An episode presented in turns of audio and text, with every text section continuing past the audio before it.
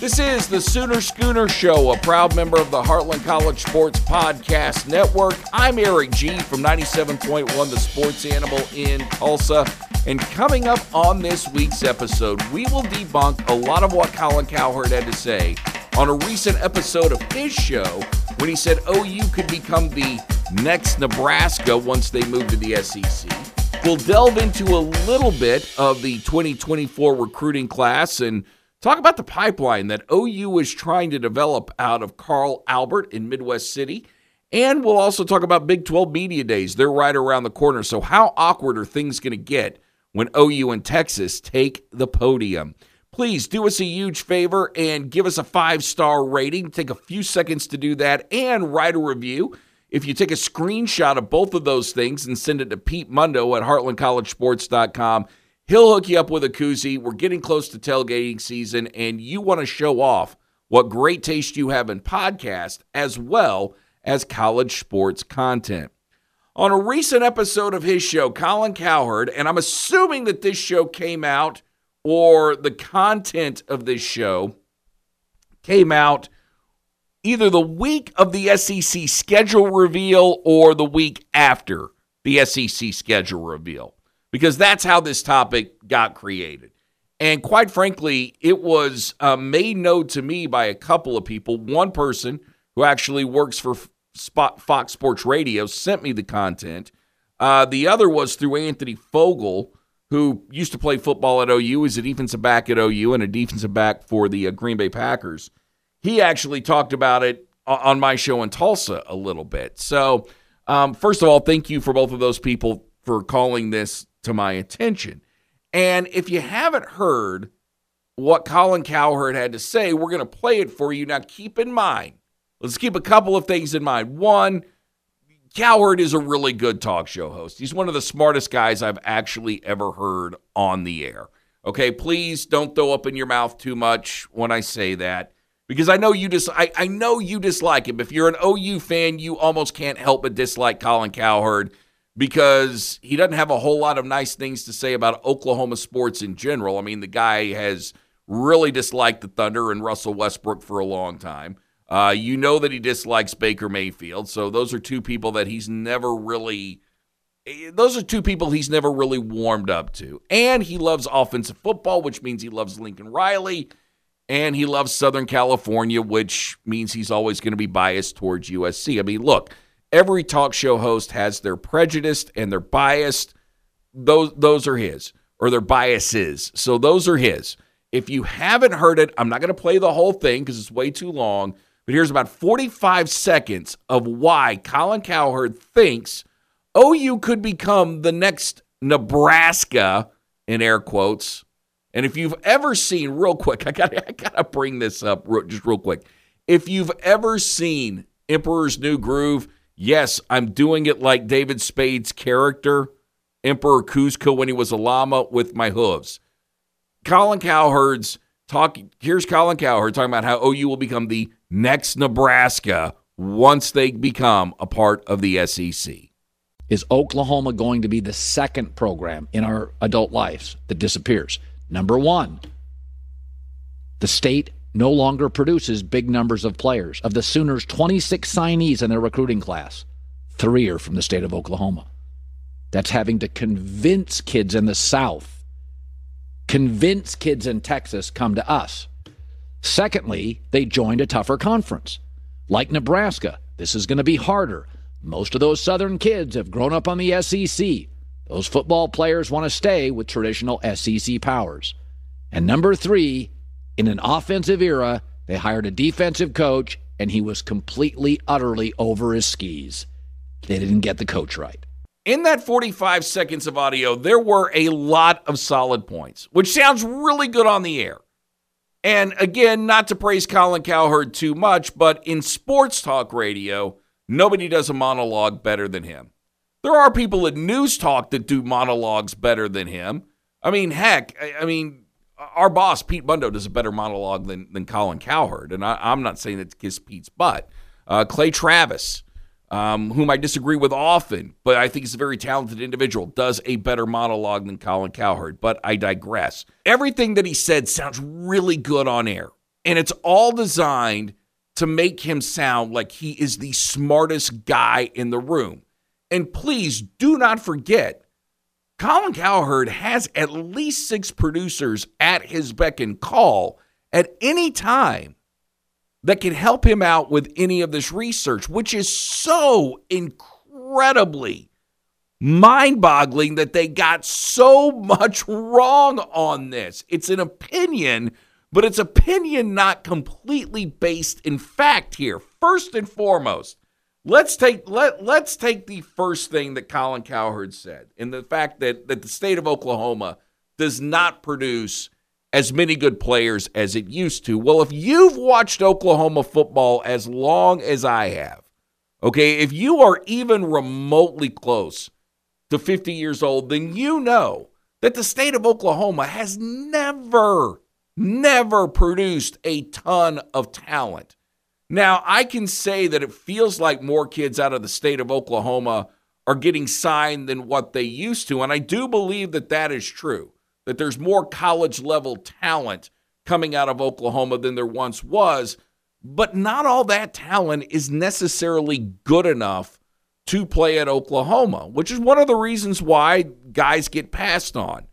Um, it's also worth noting that if he'd looked just a little harder, there are guys that Oklahoma should have recruited that have done very well elsewhere. Charlie Kolar comes to mind. Collin Oliver comes to mind. Trace Ford is one that OU didn't hit on, but gets back now that he's coming to play at OU.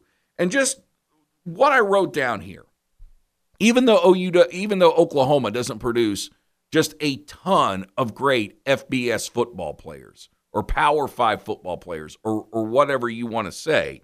The ones that OU does does get, a lot of them have really popped. I mean, oh, I don't know, just off the top of my head, eh, some Heisman winners named Billy Vessels, Steve Owens, Jason White, and Sam Bradford.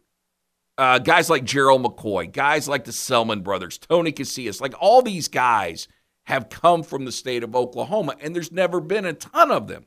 The majority of OU players should every year come from the state of Texas.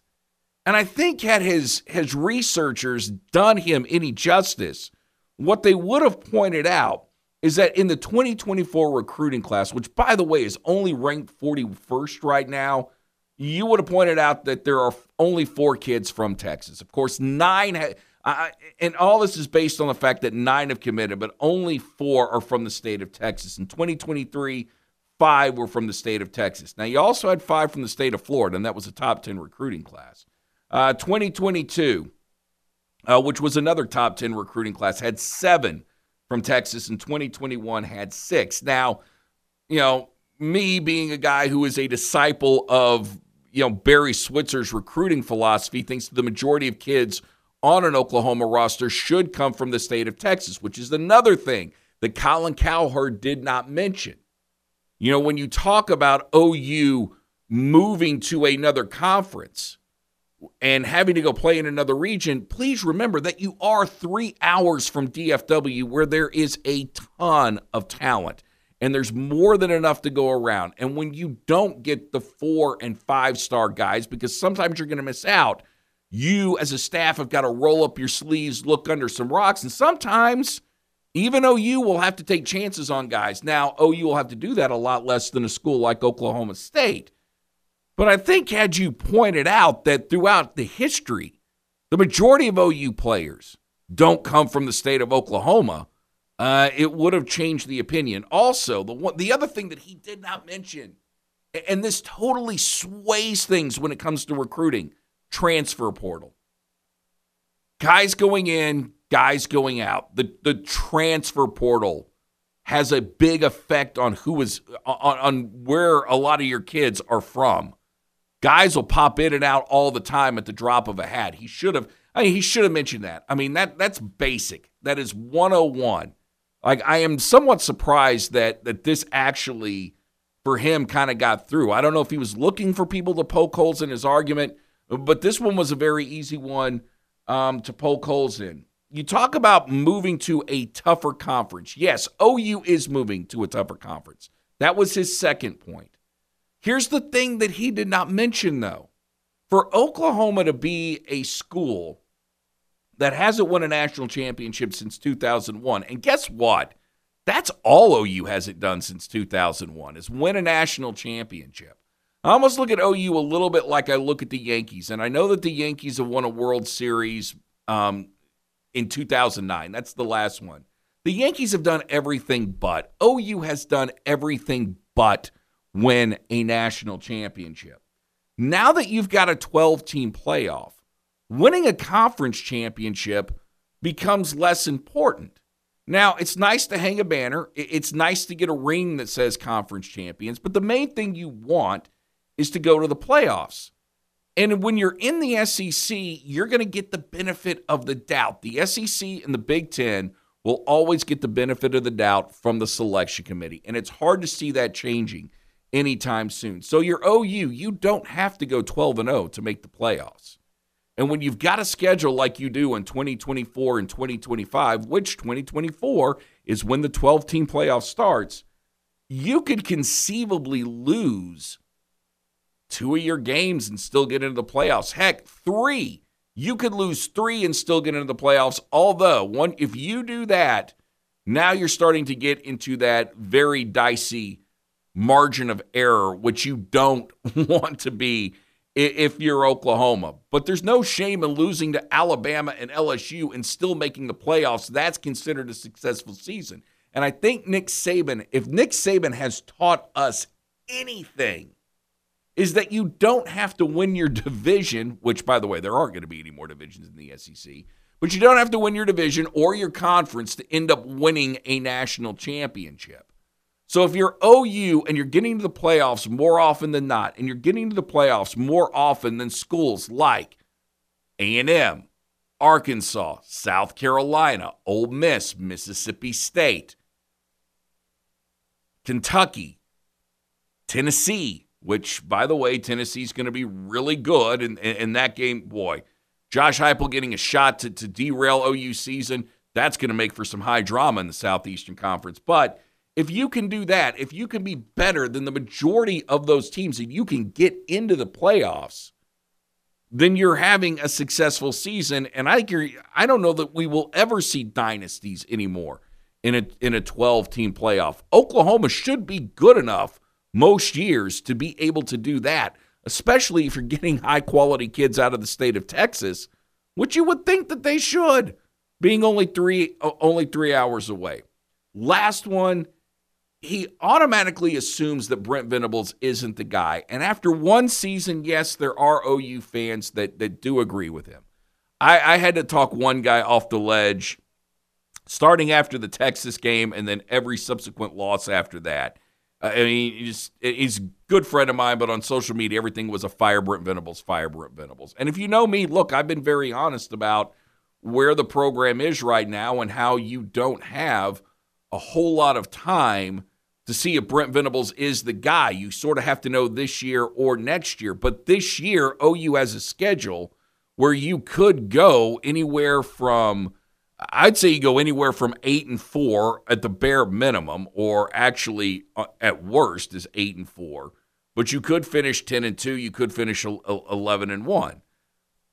The and he always he threw this caveat in, and this always drives me nuts about him. And one thing that that I know you know that he loves Lincoln Riley and he loves offensive football. But going back to his days at ESPN, Colin Cowherd was one of these guys that was very big on taking the violence out of football and, and pretty much said that if you like hitting, if you like the physicality, if you like the violence, you're a Neanderthal.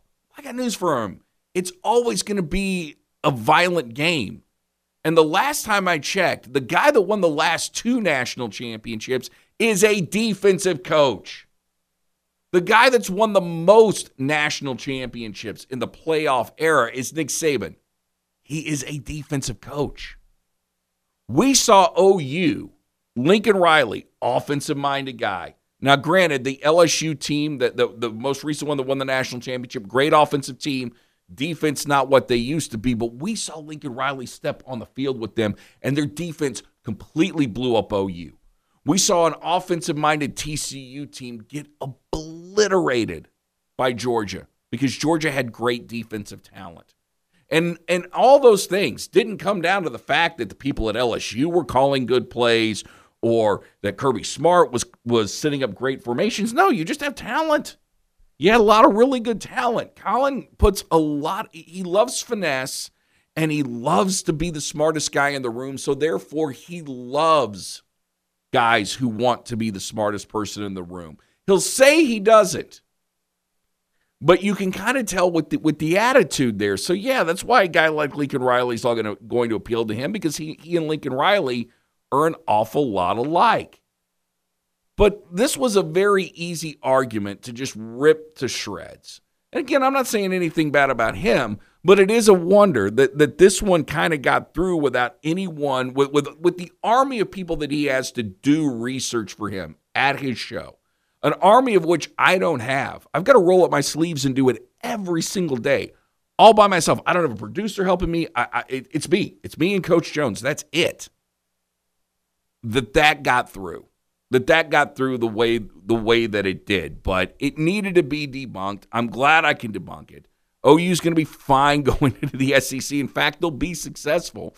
Um, but I will say and this is one thing that that and I don't say this to strike to strike fear into your heart, but OU needs to go into the SEC being successful. They can't wait to catch up in the SEC and being successful. They've got to hit a roll. Very crucial year for not just Brent Venables, but for the OU program in general. We we say that all the time. You got to be on a roll doing it.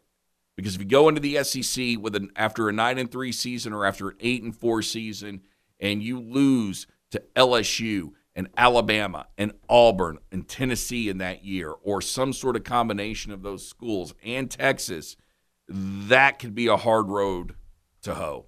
That could be a long mountain to climb up. How many more cliches can I throw at you that I don't know that uh, OU could recover from at least soon? And re- and one thing that Collins said, and I didn't play this, he said programs like USC, Notre Dame, Florida State, you know, they, they, they go dormant, but they don't completely die. OU is one of those programs because we've seen it. We've seen it go dormant, but OU is not a program that dies. Neither is Carl Albert High School. In fact, Carl Albert never went dormant. It just it, it is the machine. Carl Albert is the machine that will not die. It's what like if you're from the state of Oklahoma, it's what the western part of the state has to ha- hang its hat on while the eastern dominates. If you're not from Oklahoma, and you're listening to this, it's a school out of uh, Oklahoma City, and I've lost count of how many state championships they've won over the last few years. But Xavier Robinson, a running back out of the out of Carl Albert, committed this week, had the big ceremony. Um, we can save talking about the committing ceremonies for another date or time, but he's one of a few targets that OU has kind of circled at Carl Al- at Carl Albert High School, including uh, but not limited to uh, a more recent quarterback recruit who, um, uh, Kevin Sperry, who was originally from Texas and is going to transfer to Carl Albert High School. It's almost like they're all going to Carl Albert and eventually they're all going to feed into Oklahoma. And one, I look, you you have to love pipelines. You you have to love a school that produces that much talent that you want, that you as a college coach can walk into and if you're and if the kids are having a good experience if the coaches have had good dealings with with the school you ought to be pretty successful in recruiting him in recruiting them. The one thing and i thought this was a pretty smart point i mean look pat jones always brings up smart points you know every day on our show but one that he brought up that i really kind of clued into he said he ran into that when he was recruiting south oak cliff high school which he recruited from his days at Southern, you know, Arkansas, Southern Methodist at Oklahoma State. He said there was one year he went in, he said, I want, he says, there was about four or five guys there that could have really helped us. But you have to drill down in on one and let the others go go where they may. You have to drill in on one. You have to be very careful about trying to recruit everybody from that school. One, you're probably not going to get all of them. But two, you don't want to create you, don't want to create a situation where you're just concentrating on one school and, and you're ignoring you're ignoring others. But hey, OU has done a great job there. Carl Albert seems to be pretty fired up about this situation because you got a bunch of D1 players and you're winning state championships. Um, I still would say though, state of Texas, that's where you it's where you make your hay if you're Brent Venables and, and you're Oklahoma. And as uh, we start to uh, kind of come to the end of this Big 12 Media Days, right around the corner, the uh, 12th and 13th of July. OU will be taking four players to uh, DFW, or I guess it's not really even, yeah, it is DFW. It's Arlington. It's Arlington, so that counts as the, uh, the, the Dallas Fort Worth Metroplex. But those players include Dillon Gabriel, Drake Stoops, Danny Stutsman, and rounding it out is Jonah Laulu. So as I said, two from defense, two from offense. Storylines you can expect. Can OU defense get better? Are they going to be good enough to to help them win 10 games? Brent Venables, you feel like you're on the hot seat. But the main thing that's going to be talked about while we're there is OU and Texas and the move to the SEC. As much as Brett Yormark doesn't want it, it's the elephant in the room. It won't be ignored. He'll try and divert everything to Big 12 playing in Mexico. Conference expansion is going to come up for the Big 12, and he'll try and sell you on some teams that you know – won't do the conference any good. I mean, he'll be asked about Colorado, probably couldn't say, he won't be able to say anything about them or Arizona State or the Pac 12 or San Diego State or whoever they're bringing in. But you know those questions are, are going to get asked. But here's the deal OU and Texas are going to steal the spotlight because that's what they do. That that they, they've carried the water for this conference for so long that they'll carry it at least one more day, and then Brett Yormark's going to have to go out and find a couple of new water boys for a subpar conference. That's it. I mean, that's what Big 12 Media Days is going to be about in a nutshell. And it has been. And what I find hilarious is it's been that way for the last two years. Ever since, ever since the announcement that they were leaving Big 12, uh, that OU and Texas were leaving, Big 12 Media Day has always been about OU and Texas moving to the SEC. That won't change. And maybe, just maybe, we'll get some good fodder and either one of the new schools coaches or new players coming in or one of the players or coaches from one of the heritage Big 12 schools will pop off and say something and then we can talk about that for a couple of days. That should be about the most excitement you get out of Big 12 Media Day unless you're going down as a member of the media, then you'll have a lot of fun eating at restaurants, drinking and uh, socializing and what have you. But that's Big 12 Media Day in a nutshell. That wraps up this week's episode. I'm Erik Gee. Thank you so much for listening. Please be safe. May God bless you and your family. Everybody love everybody, as Jackie Moon always says. And quote Don Cornelius love, peace, and soul.